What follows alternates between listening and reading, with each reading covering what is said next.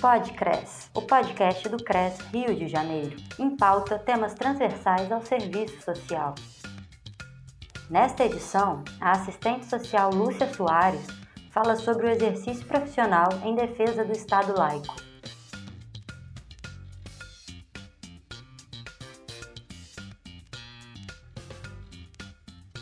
O Dia Nacional de Combate à Intolerância Religiosa foi instituído pela Lei 11.635 de dezembro de 2007 e ele é celebrado no dia 21 de janeiro, pois nesta data, no ano de 2000, Mãe Gilda, a Yalorixá Gildásia dos Santos, do Ileaxé Abacé de Ogum, de Itapuã, Salvador, foi vítima de um infarto e faleceu após seu templo ter sido invadido e depredado por adeptos de uma denominação evangélica. É preciso que se diga que dois meses depois, sua foto ainda foi reproduzida com o cunho depreciativo de sua credulidade pública numa matéria de jornal de outra igreja de denominação evangélica. Um dia antes de sua morte, Mãe Gilda havia assinado procuração para processar a referida igreja. Esta foi condenada em primeira instância a indenizar a sua família por dano moral. Apesar de ter recorrido, a igreja acabou condenada a pagar a indenização pelo Superior Tribunal de Justiça. Eu sou Lúcia Soares, assistente social e professora da Escola de Serviço Social da UF,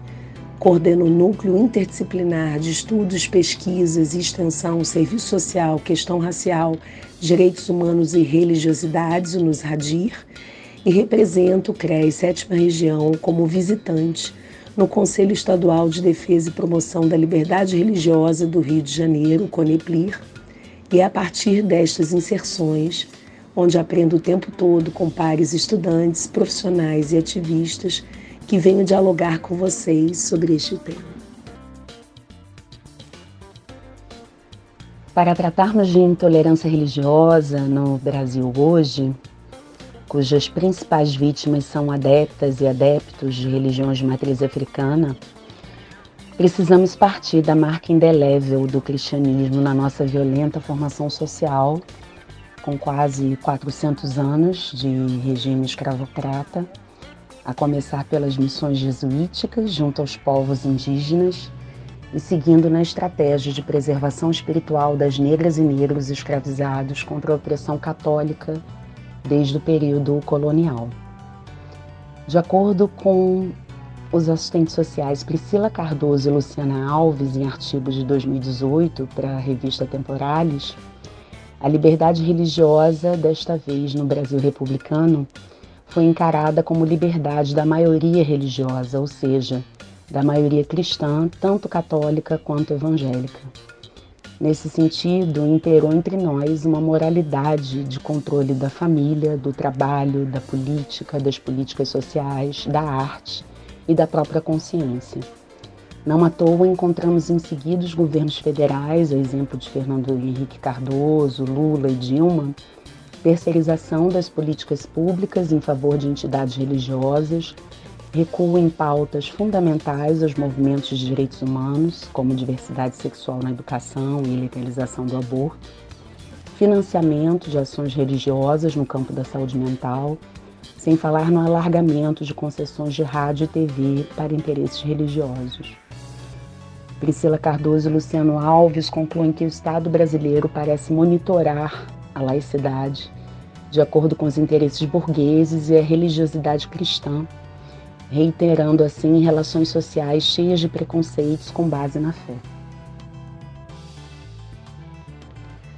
Ou seja, mesmo a Constituição Federal de 1988 postulando no seu artigo 5 a inviolabilidade da liberdade de consciência e de crença e o racismo como crime inafiançável e imprescritível, as leis Caó e Paim estabelecendo que o racismo envolve discriminação de pessoas ou grupos por motivos de raça, cor, etnia, religião ou procedência nacional, e o Brasil sendo signatário da Declaração de Durban de 2001, adotada na terceira Conferência Mundial de Combate ao Racismo, Discriminação Racial, Xenofobia e Intolerância Correlata, sem falar em campanhas como Quem é de Axé diz que é, para o censo de 2010 e Libertem Nosso Sagrado, de conselhos como o Coneplir de 2018 e da instituição de uma delegacia especializada em 2011, a DECRAD, Delegacia de Crimes Raciais e Delitos de Intolerância, o racismo e a intolerância religiosa estão longe de serem vencidos. Entre 2017 e 2018, a Secretaria de Direitos Humanos do Rio de Janeiro registrou mais de um mil casos de intolerância religiosa, sendo a maior parte deles oriundos de Nova Iguaçu. Em junho de 2021, foi realizada uma CPI da Alerj para analisar ocorrências de intolerância religiosa no município de Campos dos Goitacazes e na Baixada Fluminense, diante do crescimento expressivo das denúncias. Recentemente, foi aprovado no dia 23 de novembro, também na LERJ, o projeto de lei 5105, de autoria original da deputada Renata Souza, o Observatório Mãe Beata de Manjá sobre o racismo religioso, para coletar, ordenar e analisar dados sobre violência praticada ou tentada contra grupos e terreiros de religiões de matriz africana. Se a Igreja Católica teve papel crucial na culturação forçada desde a colonização no Brasil, que feriu brutalmente crianças espirituais indígenas e africanas na esteira dos seus genocídios, em nome do modelo de homem branco, cristão, civilizado, nos dias atuais nós encontramos grupos neopentecostais arregimentando soldados de Jesus, com grande apelo midiático para combate ao demônio, não raro associado ao orixá Exu, no candomblé, ou às entidades Exus e pombagiras na Umbanda. Isto não sem apropriação e transfiguração de elementos da liturgia dessas religiões de matriz africana para o contexto evangélico e não sem conexões com o crime organizado. O atual governo federal, já na campanha eleitoral em 2018, utilizava o slogan Brasil acima de tudo, Deus acima de todos, uma exaltação do monoteísmo judaico-cristão que rompe mais uma vez com a laicidade. A eleição do candidato demonstrou que o discurso antidemocrático possui ecos na sociedade. O que sofremos e assistimos, como bem nos situam a diretora executiva do ISER, Ana Carolina Evangelista, e a pesquisadora Lívia Reis, em artigo de 2021, é a chegada do conservadorismo religioso nos três poderes. E isso está se dando através de conquista progressiva de poder político na vida pública, com um discurso moralista da defesa da família heterossexual, monogâmica, cisgênera e a condenação dos marxismos.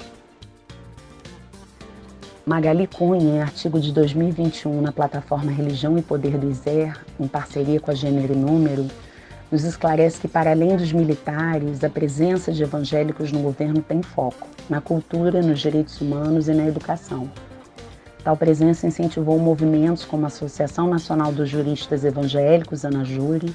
o DISEND, o Projeto Dunamis, apoiados por missões dos Estados Unidos presentes no Brasil, como Jovens com uma Missão, o Jocum, e Etnos 360 Graus, a antiga missão Novas Tribos. Estes dois últimos realizaram ações entre povos indígenas facilitadas pela FUNAI, inclusive tendo um dos seus missionários nomeado para cargo no órgão em 2020. Magali Cunha destaca ainda dois ministérios com presença mais expressiva de evangélicos considerados baluartes para alavancar o projeto ideológico de cunho conservador e agenda restritiva de direitos colocados em marcha pelo atual governo.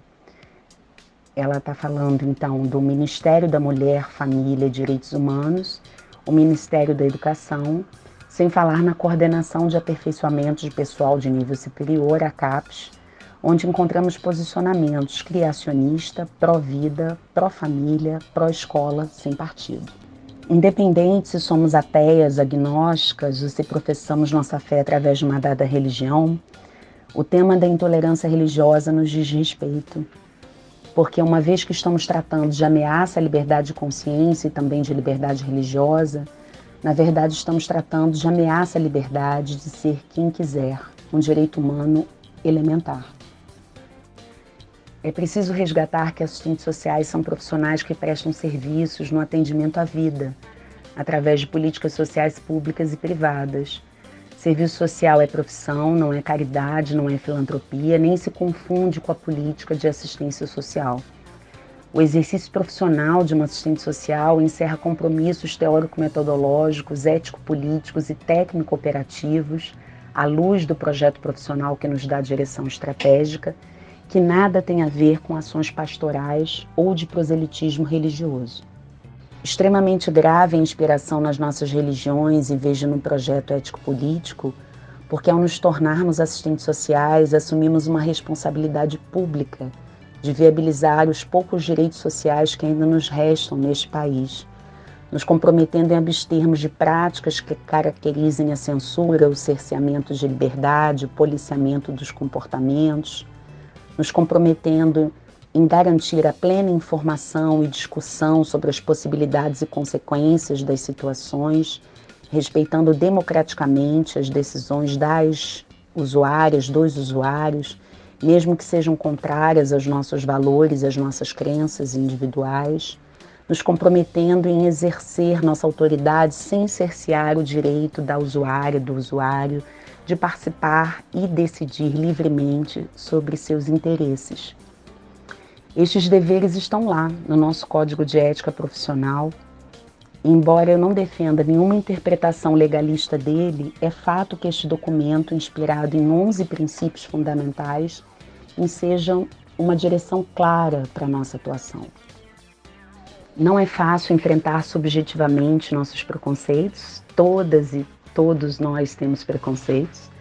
mas discriminar a população usuária ou buscar convencê-la das nossas crenças espirituais definitivamente não compõe o escopo dos nossos objetivos profissionais em lugar nenhum.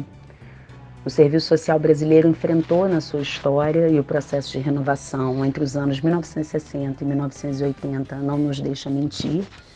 As ideias conservadoras e moralistas de enquadramento, ajustamento integração dos sujeitos em nome de uma falsa harmonia social.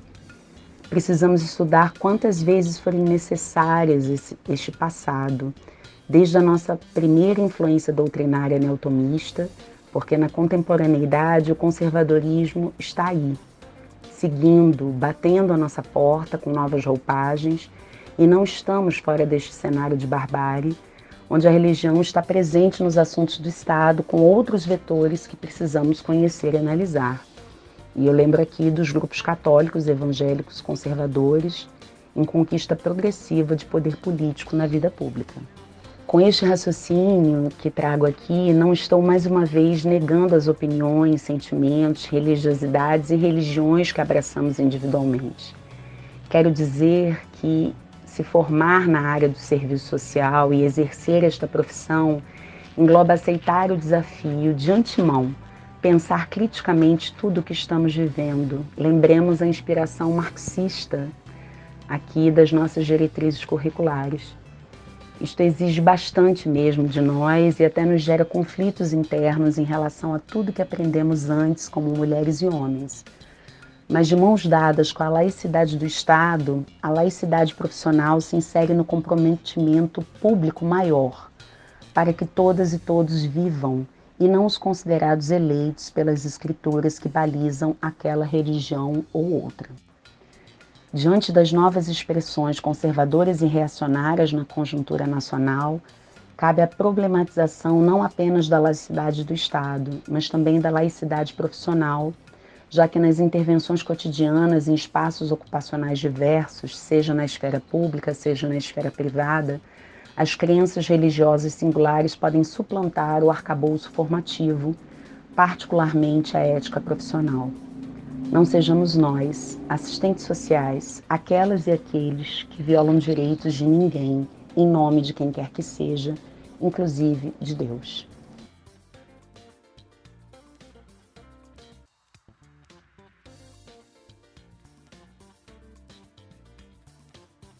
Podcres, o podcast do CRES Rio de Janeiro. O material divulgado neste podcast pode ser reproduzido integral ou parcialmente desde que sejam respeitados os créditos das autoras e autores e do próprio Conselho Regional de Serviço Social do Rio de Janeiro. Produção CRES, sétima região. Música tema Rio Funk de Alex Natif.